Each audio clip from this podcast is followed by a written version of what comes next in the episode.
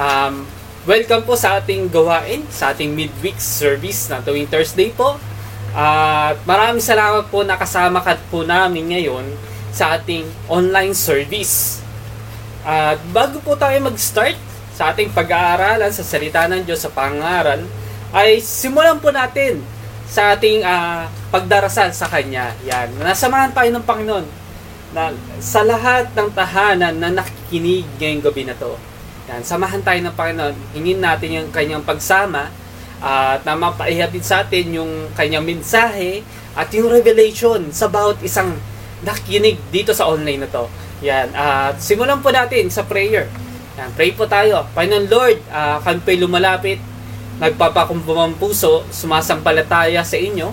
Uh, tinadalangin namin, Panginoon Diyos, na inyong samahan ng bawat uh, tahanan, uh, Isend nyo pa, Panginoon Diyos, yung banal na Espiritu sa bawat tahanan nakikinig, Panginoon Lord, na i-fill nyo, Panginoon Lord, yung bawat sulok ng tahanan namin, Panginoon Lord, na yung banal na Espiritu na maramdaman namin itong ito, Panginoon Lord, tonight, Panginoon Diyos, at yung samahan yung bawat isa, Panginoon Lord, uh, tinadalahin ko rin, Panginoon Diyos, yung salita nyo, yung mensahe nyo, Panginoon, yung revelation ay mapahatid sa bawat isa na nakikinig pa ng Diyos at ang gawa ng kaaway pa Lord amin na sinasala in Jesus name the blood of Jesus. Uh, kayo po kumilos ngayong gabi nito pa Lord ng mapayapa pa ng malaya pa ng Diyos at dinadalain ko rin po pa Lord yung lingkod pa ng Diyos. Inyong samahan niyo pa Lord na yung banal na Espiritu pa Lord na pa Lord lahat ng lalabas sa akin labi ay magsilbing kalakasan pagpapala sa lahat ng nakikinig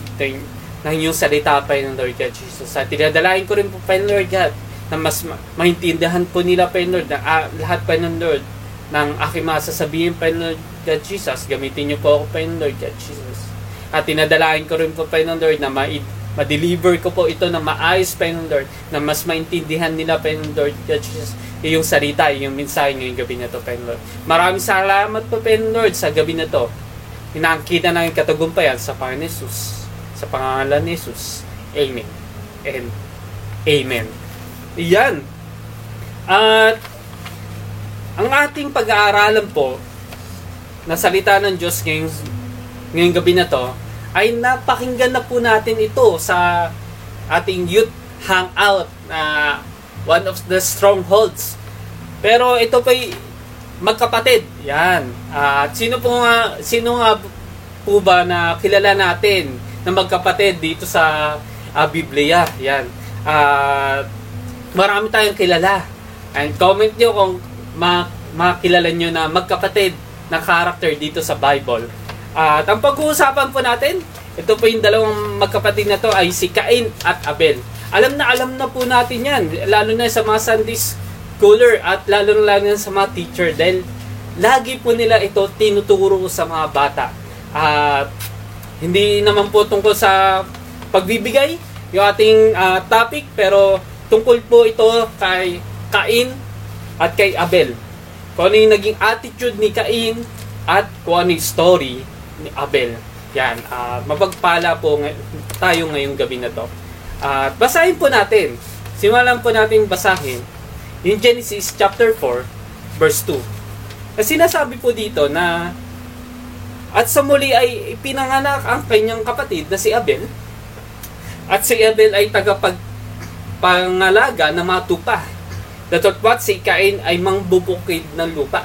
So si Abel ay isang shepherd. Yan. Uh, chap, chapter 4 verse 3.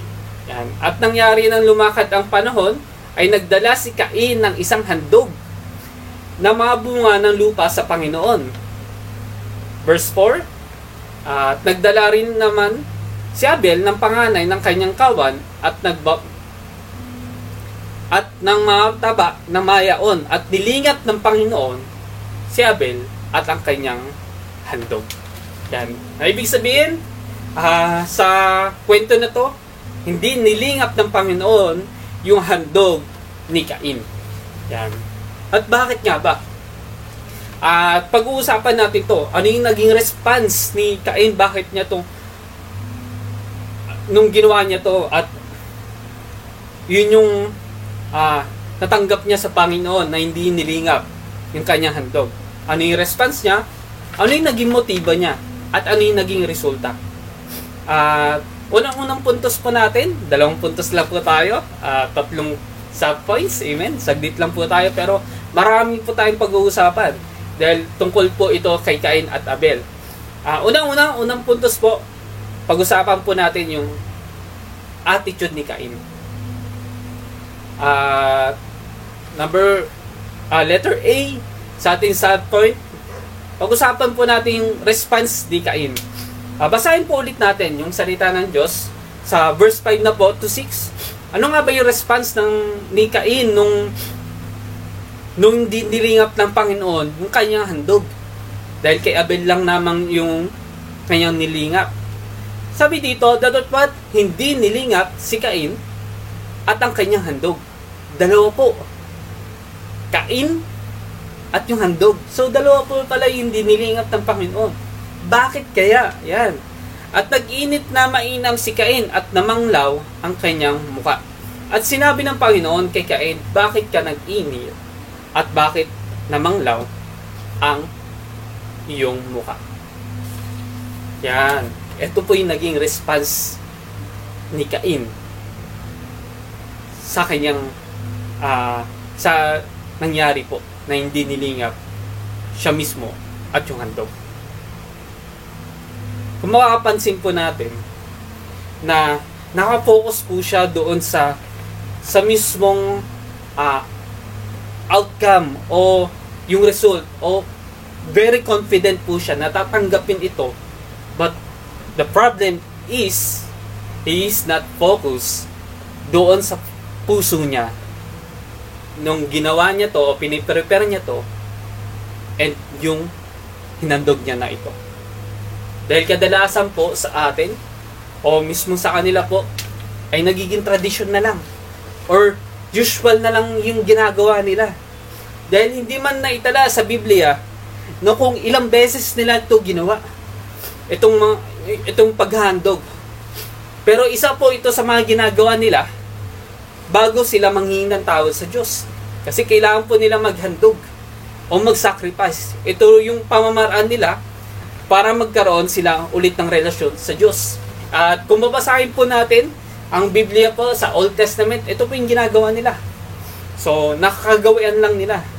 At sa panahon po natin ngayon, ay pwedeng ganito rin maging response natin na tuwing hindi nilingap ng Panginoon yung ating o hindi napansin ng Panginoon yung ating tingin natin hindi napansin ng Panginoon ating ginawa ay minsan nagiinit tayo o namamanglaw tayo yung ating mukha yan naranasan na po ba natin na uh, sa mga nakikinig dito bago ka man o katatagal naranasan na po ba natin na ginawa natin isang bagay na gustong gusto natin yung baga yung puso natin tuwang-tuwa po.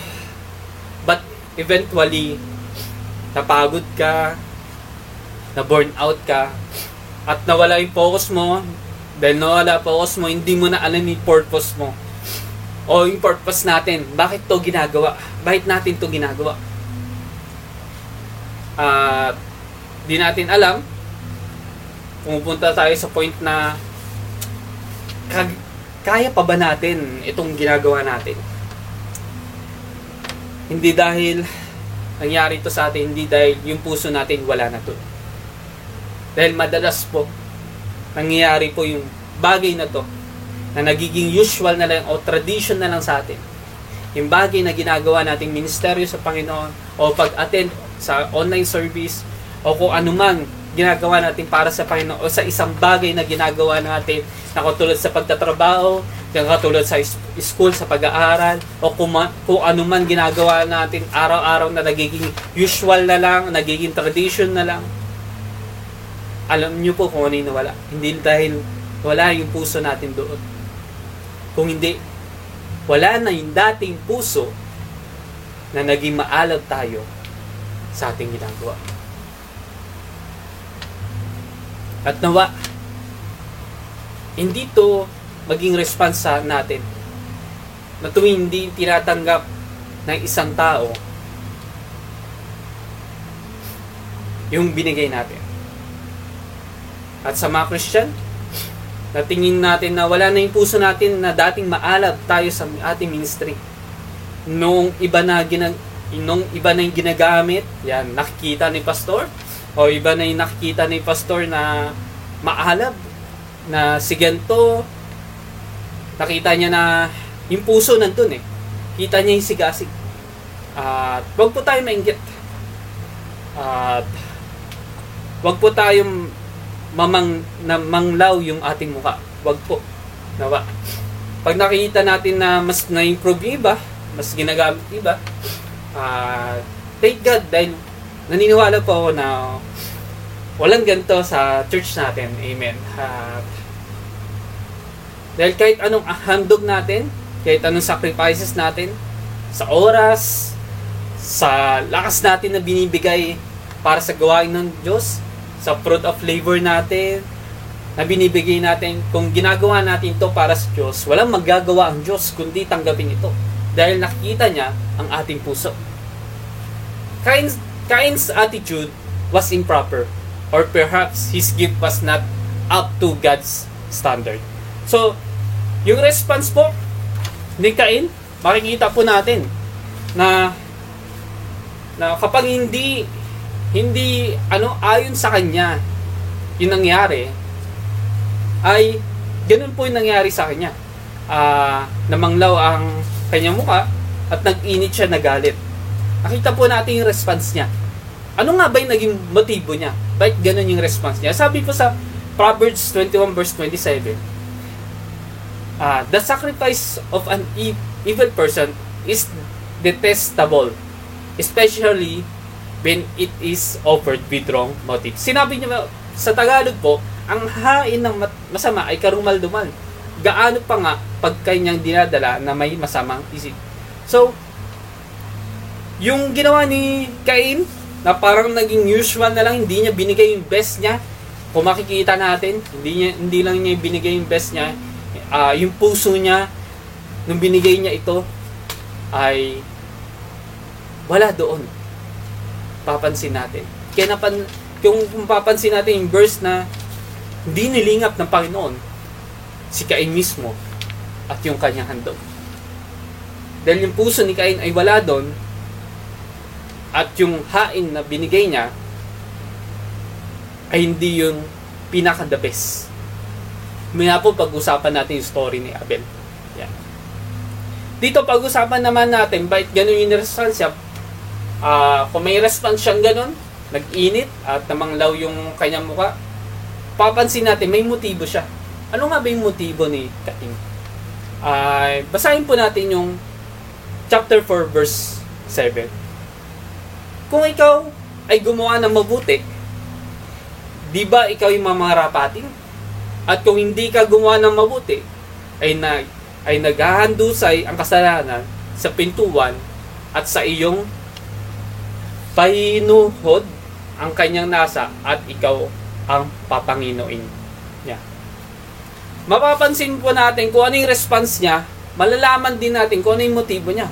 Di ba nga may quotes na sinabi, mahuli mo ang isda sa sarili niyang bibig. Yan, dahil yung isda ay pag hinuhuli po natin, yan, di ba? Binibingwit po natin, yan. May pangbingwit tayo. At dito, nakita ng Diyos na hindi siya gumawa ng mabuti. At alam niya to. At kung mapapansin po natin din, na sinabi nga sa verse 27 ay Proverbs 21 verse 27 na ang hain na masama ay karumalduman. Gano pa nga, so may may wrong motive siya doon sa ginawa niya. Uh, sa verse 9, ano ba ano pa ba nangyari sa na, sa mga motibo ni uh, ni Cain? Nagkaroon pa siya ng motibo dahil sa nangyari, dahil hindi nga nilingap ng Panginoon kanyang handog. At sinabi niya dito sa sinabi dito sa verse uh, 9 Genesis chapter 4 verse 9. At sinabi ng Panginoon kay Cain, Saan naroon si Abel na iyong kapatid? At sinabi niya, Aywan ko.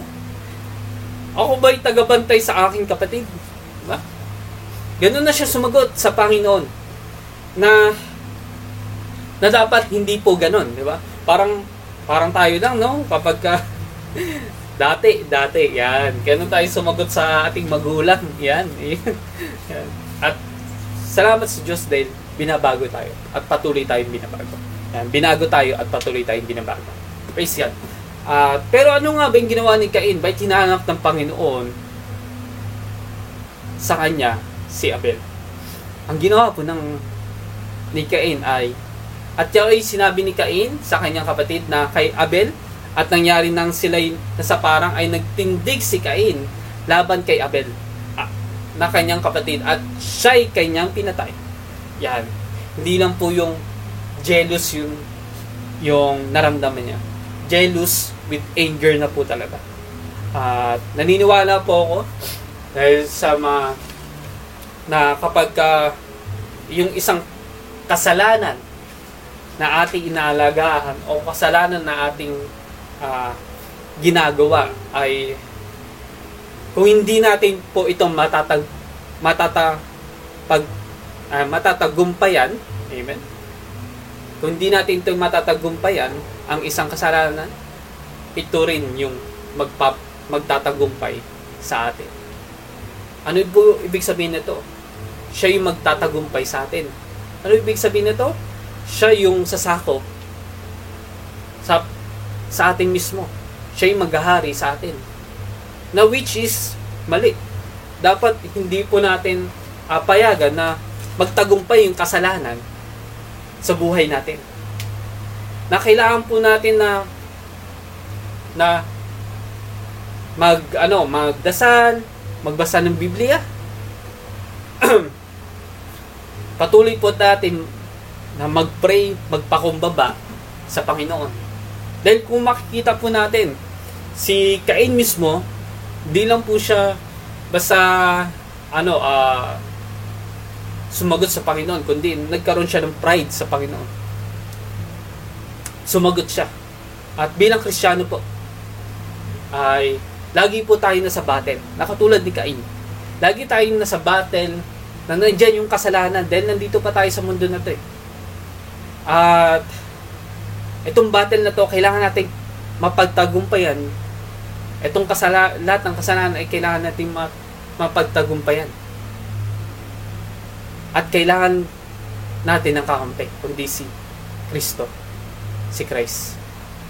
Sabi dito sa quotes na, Our battle is a lifelong battle that will not be over until we are face to face with Christ.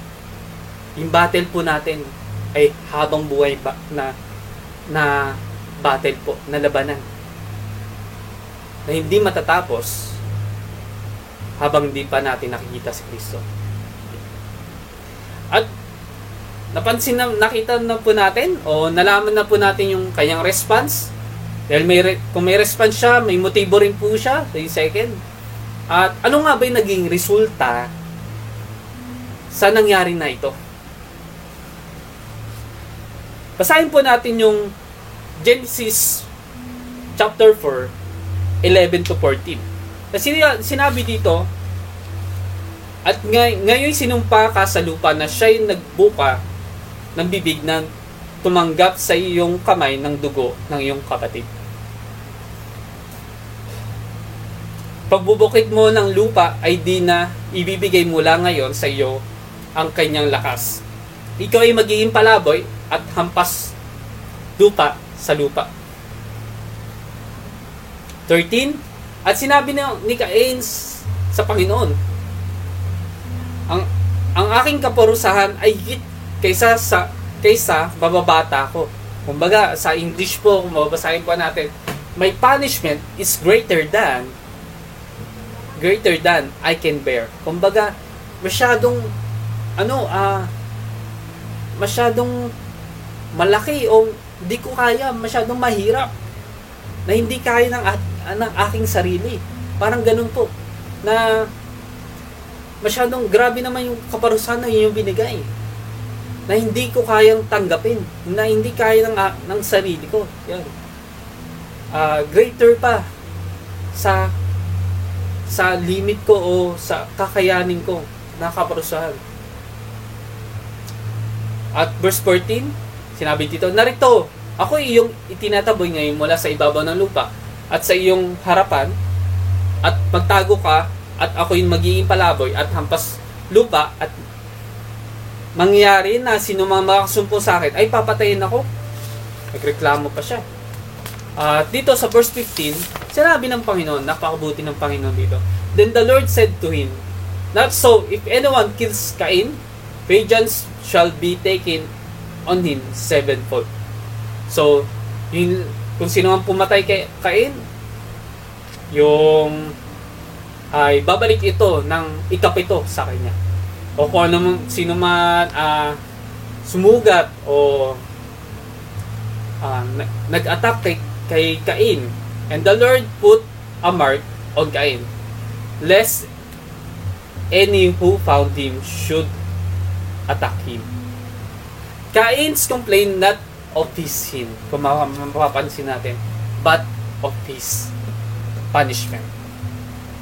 At papansin po natin na ang Panginoon, binibigyan po siya ng second chance. Pero doon pa rin siya nakapokus sa punishment.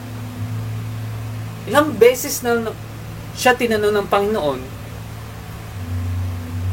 una-una, kung nasaan, kanya, yung kanyang kapatid. Tinitingnan ng Panginoon kung sasagot ba siya ng tama, pero nag ah, nag ano pa siya, nagreklamo pa siya, ako ba yung tagapantay ng kanyang kapatid? Ay, ng aking kapatid. Dito naman, sinabi ng Panginoon, ito yung punishment mo. Kumbaga, yung humbleness na wala po kay, kay Cain.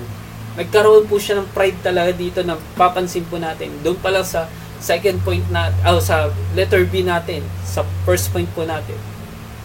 Na si Cain mismo nagkaroon ng pride ay hindi man lang siya nagkaroon ng humbleness o hindi man lang siya nagpakumbaba sa Panginoon. Ilang beses siya binigyan ng chance ng Panginoon para magpakumbaba. Mapapansin din po natin na katulad ni Adam and Eve noong uh, nag-against sila sa Panginoon pero si Cain po mismo na nag-act na against both God and other people.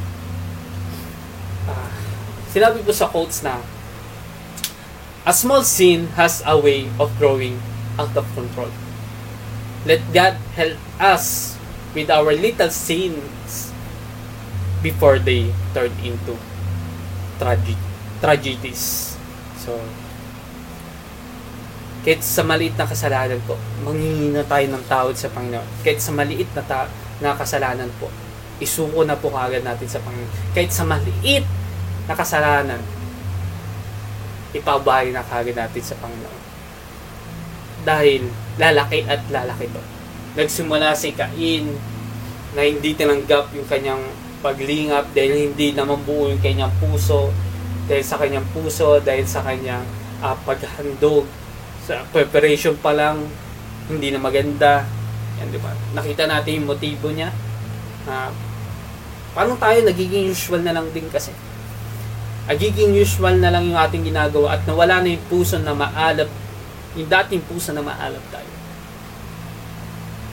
o yung dating puso na ginagawa natin yon na may joy sa ating buhay but tonight kapatid sa mga nakikinig God always give us a second chance. Or God always give us or give Cain a second chance. Kasi Cain nga binibigyan ng second chance. Eh. Tayo rin binibigyan ng Panginoon ng second chance. To repent, to be humble sa kanyang harapan. And God always gave us a chance every day noon, nagigising tayo na maaga, di ba? God always gave us a chance every morning. Pasalamat sa Diyos na gumigising pa tayo. And God always gave us a chance to stand again. Para tumayo. O mag-stand mismo sa faith natin.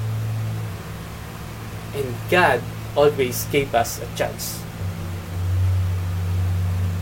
Every time. Sa lahat ng oras. Sometimes, dahil sa sobrang nahihirapan na tayo, nagpapalusot tayo, nag dami nating excuses sa buhay natin. Sa ministeryo, sa paggawa ng mabuti, dami nating naging palusot madalas eh. Dami nating reasons o excuses. Dahil minsan nahihirapan tayo, o dahil nasa pagsubok tayo, o dahil hindi natin talaga kaya. O para tayong sikain kasi sabihin natin sa Diyos na my punishment is greater than that I can bear. But remember church that God has given us a salvation without any any excuses.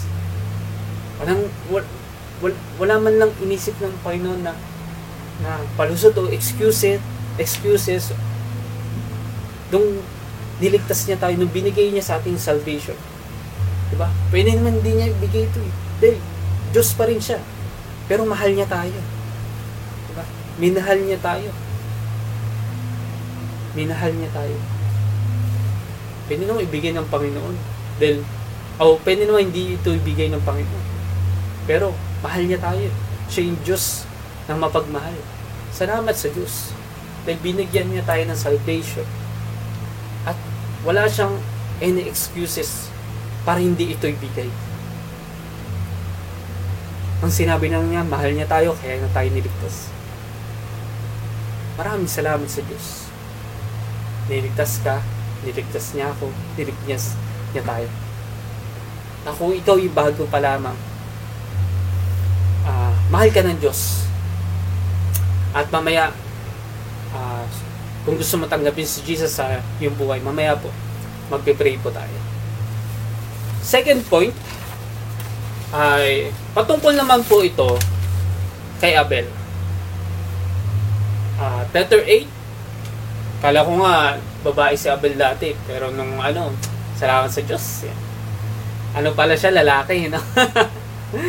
yan, ah, uh, pag-usapan po natin letter A, yung in-offer niya sa Panginoon. Yung offering niya sa Panginoon. Ang sinabi dito, nagdala rin ng, naman si Abel ng mga panganay ng kanyang kawat or first fruit at ng mga taba ng mga yaon. At nilingap ng Panginoon si Abel at kanyang handog. So, dalawa po yung nilingap ng Panginoon. Si Abel at yung kanyang handog. Dahil pwede naman si Abel lang, hindi na yung handog. Pero dito, dahil niya sa panahon nila ay naghahandog na po sila dahil ito yung pamamaraan nila para kumonekta ulit sa Panginoon. At uh, papansin po natin na ibig sabihin gumawa ng mabuti si, si Abel. Dahil sa verse 7, Sinabi niya kay, kay Cain, sabi ng Diyos kay Cain, kung ikaw ay gumawa ng mabuti, di ba ikaw ay mamarapatin? Di ba? Ibig sabihin, si, yung ginawa ni Abel ay sa mabuti. Kung papansin po natin yung in-offer ni Abel o yung yung offering ni Abel yung mismong sacrifice ni Abel na binigay niya ay sincere po siya doon. Yung purity, yung humbleness nandun po. At binigay niya yung the best of the best. Kung paano siya pumili, paano niya pinili yung handog. At nung naghandog siya, hindi lang po yung handog niya hinanda niya, kundi yung puso niya. Dahil nakikita, hindi lang yung puso niya, pati yung motibo niya na kailangan niya talaga ang Panginoon. na nandun yung humbleness sa kanyang puso. Then, nung naghandog si Cain, nakita ng Panginoon yung motibo niya. Nakita ng Panginoon yung attitude niya. Yan, ang daming Bible character na pag ang Panginoon ang kumilos, uh, nilalabas yung attitude, yung character na isang uh, isang Bible character. Yung character niya, attitude ng isang Bible character. Kay Jonah, isa sa mga napangaral natin. Diba? At dito, pinahayag ng Panginoon yung character ni Cain. At yet, kapag tayo kinausap ng Panginoon, tandaan po natin, malalaman at malalaman ng Panginoon yung character natin. Pansin po naman natin, letter B, sa story ni Abel, uh, yung faith ni Abel. Dahil hindi lang namang po sa Genesis binanggit si Abel, kundi sa Hebrew 11 verse 4. Na isa siyang ginawang halimbawa. Dahil sinabi dito sa pananampalataya, si Abel ay naghandog sa Diyos ng lalong mabutihain kaysa kay Cain sa mga pamagitan nito ay sinaksihan sa kanyang siya'y matuwid. Yan, yan niya sinabi, matuwid. Na nagpapatotoo ang Diyos tungkol sa kanyang mga kaloob. At sa pamamagitan nito, nito, patay na ay nagsasalita pa. Yung mismong dugo niya, ah, patay na siya, pero yung dugo niya ay nagsasalita pa. Nang mapapansin natin, na hindi lang basta nag, naghandog si si Abel uh, naghandog siya with faith. Diba? Indicates that Abel brought his offering by faith. Naniniwala siya sa Panginoon. Naniniwala siya sa Panginoon na yung yung handog niya itatanggapin. Na minsan nawawala rin naman sa atin. Nagkakaroon pa tayo ng doubt nandiyan pa rin ba yung pananampalataya natin sa Panginoon? Naniniwala ko sa mga matatagal, nandiyan pa. Pero lagi natin check ating mga puso, ating isipan. Dahil minsan nagiging usual na lang din. At uh, nagiging mainitin yung ating ulo. Di ba? Meron nga isang pastor na nagkwento siya. Dahil tayo nagmamadali siya at nagdadrive. Tapos bilang ah uh, may may na ano siya na ang bagal yan. Ang bagal mag-drive at may nang kakat pa sa kanya. At merong isang na ano talaga siya sobrang init ng ulo niya binabaan niya binabaan niya yung pagbabaan niya ay talagang sisigaw na sana siya Maggalit ng da- dapat talaga siya. Ibubuhos yung galit niya. Pero, yung damit niya nakasulat po nakita niya. May pangalan Jesus. At doon, bumalik siya sa sakyan niya na his ma- na na ano siya, kumalma siya. Yan. At yet, madalas nangyayari to sa atin na hindi lang nawawala yung pananampalataya natin dahil sa int ng ulo natin yung pananampalataya natin sa Diyos nawawala nawawala yung self-control sa ating buhay at uh, bilang kristyano kailangan po natin i-exercise sa ating faith dahil pag hindi natin to in-exercise yan hindi ito lalakas o titibay. Paano nga ba mag-exercise ng ano ng faith natin, yung pananampalataya natin? Kailangan po natin itong gamitin lagi. Eh, pastor, oh, brother, hindi na nga ako nag-exercise physically. Paano pa kaya sa faith yan? At kailangan po natin mag-exercise physically at lalo-lalo sa faith natin. Na katulad nito, sinabi ng Panginoon, nung panahong pinakalma ng Pangin- ng Diyos o ni Kristo yung mismong uh, storm sa Luke, Luke chapter 8, verse 24. Basahin po natin. At sila'y nagsilapit sa kanya at siya'y ginising. Na nagsasabi, Guro, Guro, tayo mga mamatay na. At siya'y gumising. At sinaway ang hangin at ang galit ng tubig at nagagsigtigil. At humusay ang Panginoon, ang panahon. Verse 25, sinabi ng Panginoon, at sinabi niya sa kanila, saan naroon ang inyong pananampalataya? At yet makikita natin na itong mga kasama niya, nakita na nila na nagpagaling ang Panginoon, na nagpagaling, uh, gumawa ng, ng himala ang Panginoon, yet yung pananampalataya nila, hindi na nila na-exercise. Bilang Krisyano, bilang mananampalataya, kailangan natin ma-exercise ating faith. At uh, Basahin po natin yung Genesis chapter 4 verse 8 before tayo yung huling puntos o huling uh, subpoint natin. Dito na rin po tayo magtatapos. Ay sinabi po dito, at yung sinabi ni Cain sa kanyang kapatid na kay Abel at nangyari nang sila'y nasa parang ay nagtindig si Cain laban kay Abel na kanyang kapatid at siya'y kanilang hinatay. Diba? Nang sila'y nasa para. O sa ibang salin na sa na sila'y nasa ilan? At papansin pa natin, hindi natin alam bilang Abel sa ating buhay. O, kain na ba tayo o Abel na ba tayo? Yan.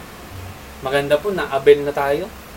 At kung tayo isang Abel ngayon, ay mapapansin ba natin na hindi natin alam kung kailan darating yung kain sa ating buhay. That can kill us na papatayin tayo. Dahil dito, pinatay siya na sa parang dahil ito hindi niya naman alam eh. Napapatayin talaga siya. Hindi niya alam yung motibo ni Cain uh, letter C, we don't know when Cain will come into our lives. Di natin alam kung kailan darating yung Cain sa buhay natin. That can kill our job. That can kill our business. Even our lives. Di natin alam dahil dahil bigla-bigla na itong darating.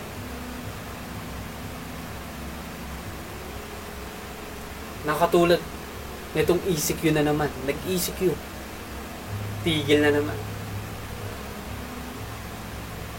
Tandaan po natin,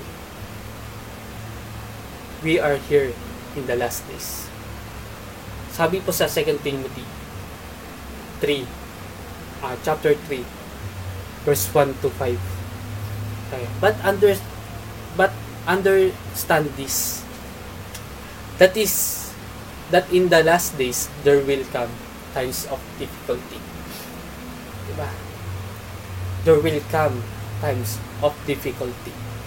Darating yung panahon o yung oras na hihirapan talaga tayo.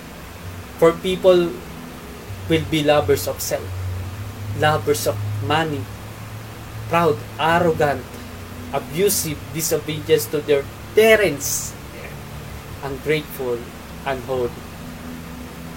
Verse 3, heartless, unpeaceable, slanderous, without self-control. Parang si Cain, di ba? Brutal, not loving good. Treacherous, reckless, swollen with conceit. Lovers of pleasure rather than lovers of God. Amen. Lovers of pleasure. Ano ba yung pleasure na sinasabi nito? Sa, sa laman, kung ano pa man na hindi nakaka-glorify sa Panginoon, na doon natin nararamdaman yung pleasure. At katulad ni Cain, ah, sa verse 5, having the appearance of godliness, but denying its power. Avoid such people. O, avoid ng katulad ni Cain. Na having the appearance of godliness. But yung, yung power nito ay tinitinay niya. Yung kabalanan, kabanalan sa buhay. Na tingin natin napakabanal na yung tao. Pero yung mismong kabanal, yung power ng Panginoon ay kanyang dinitinay. Doon namatay po si Abel. Tinanong ng Diyos si Cain. Pero sa panahon po natin ngayon, para tayo si Abel.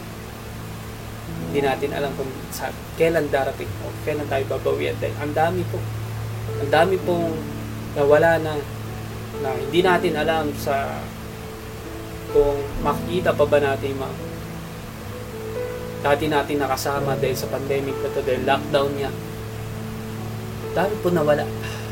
May isa nga akong batchmate na nawala. Kasama yung kanyang uh, kanyang magulang yan kanyang tatay. At din ang last nakita namin 2019 pa. May mga tao tayo hindi na ma, hindi, hindi na makikita matapos ng pandemic. Hindi natin alam kung kailan tayo kukunin talaga nito at pag po tayo ginawa ni Lord. Wala nang kain sa buhay natin na tatanong.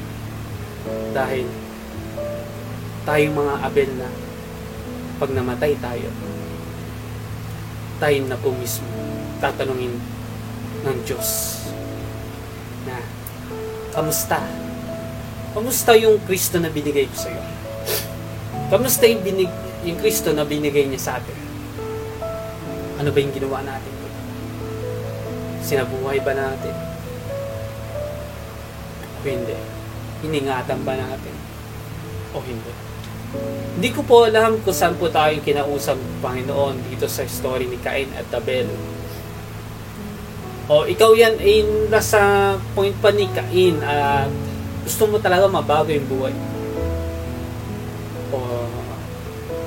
si Abel ka na pero tandaan po natin uh, yung pananampalataya ni Abel. Na every time may ginagawa siya every time na naghandog siya nilalagay niya yung pananampalataya niya doon. Yet tayo din mga mga Kristiyano every time na may ginagawa tayo kailangan natin i- ilagay o o lagyan ng pananampalataya sa trabaho sa sa school sa ministeryo, sa lahat. Sa pag-share ng gospel, kailangan may pananampalataya tayo. Hindi ko po alam kung saan po kayo nangusap. At kung ikaw yung bago, uh, naranasan mo yung karakter ni Cain. O ikaw, ikaw, ikaw yan, uh, katulad ni Abel, nangangamba pa rin sa panahon na to dahil sa COVID. Na baka magka-COVID tayo. One thing na o oh, isang bagay lang na kailangan natin ito manampalataya tayo sa Panginoon dahil Hebrews 11 verse 1 diba? Ang pananampalataya ay kapanatagan na ating hinihintay. Isang kapanatagan kapag ka may pananampalataya tayo may peace tayo sa ating buhay Tandaan po natin yan. Kapag may pananampalataya, may, may kapanatagan sa ating buhay.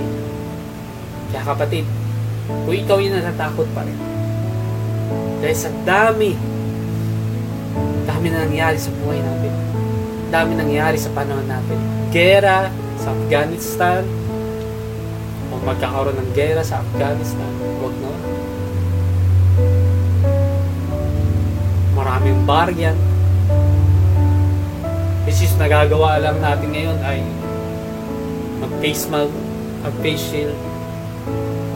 Kapatid. Ah, isa pang magagawa natin.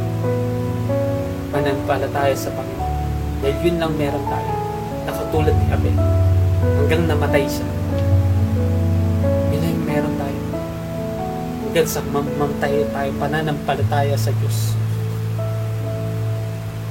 Magtiwala lang tayo sa Diyos, mag manampalataya lang tayo sa Diyos.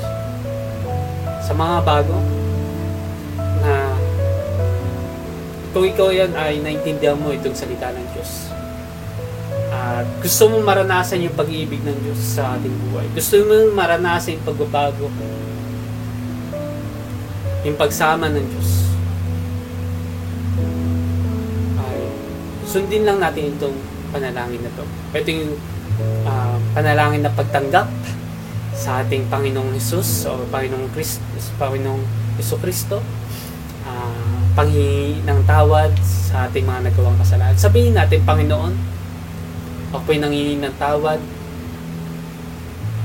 sa aking mga kasalanan simula ng pagkabata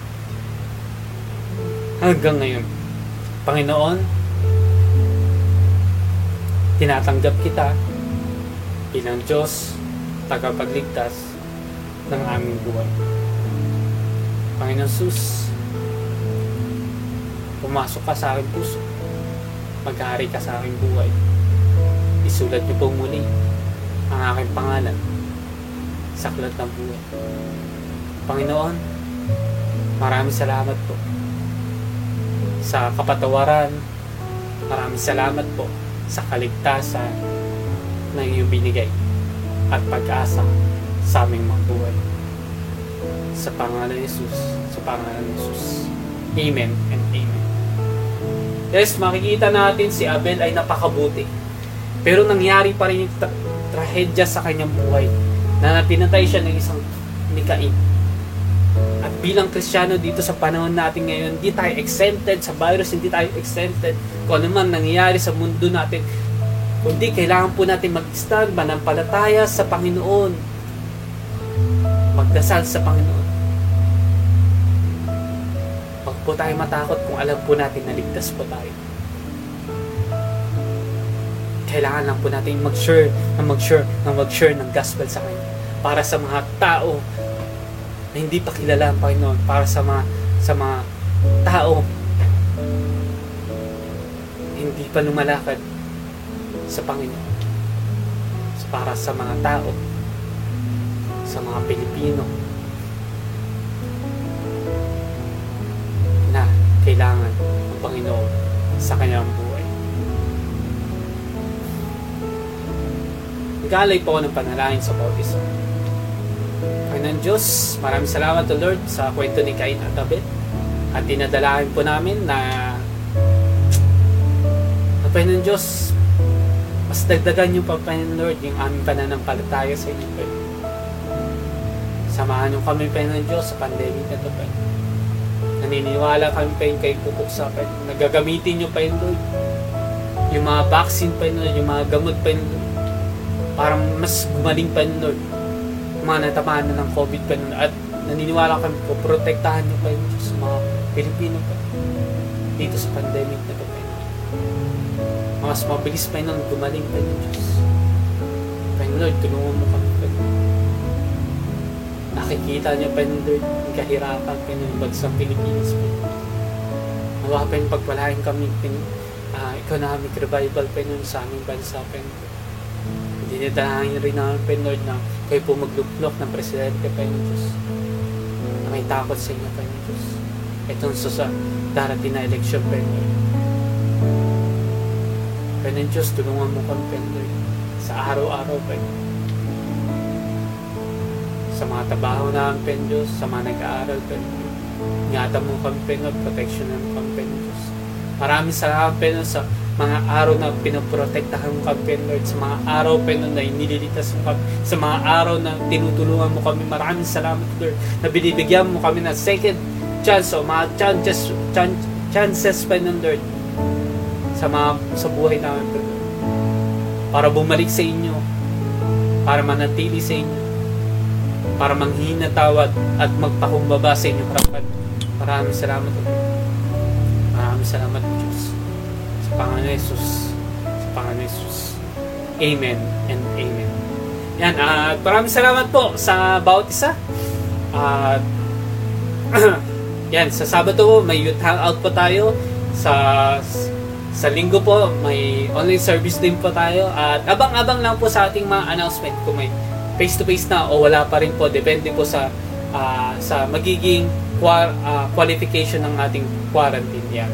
At maraming salamat po. Ingat po. Stay ah, stay safe po. Ayan. God bless everyone.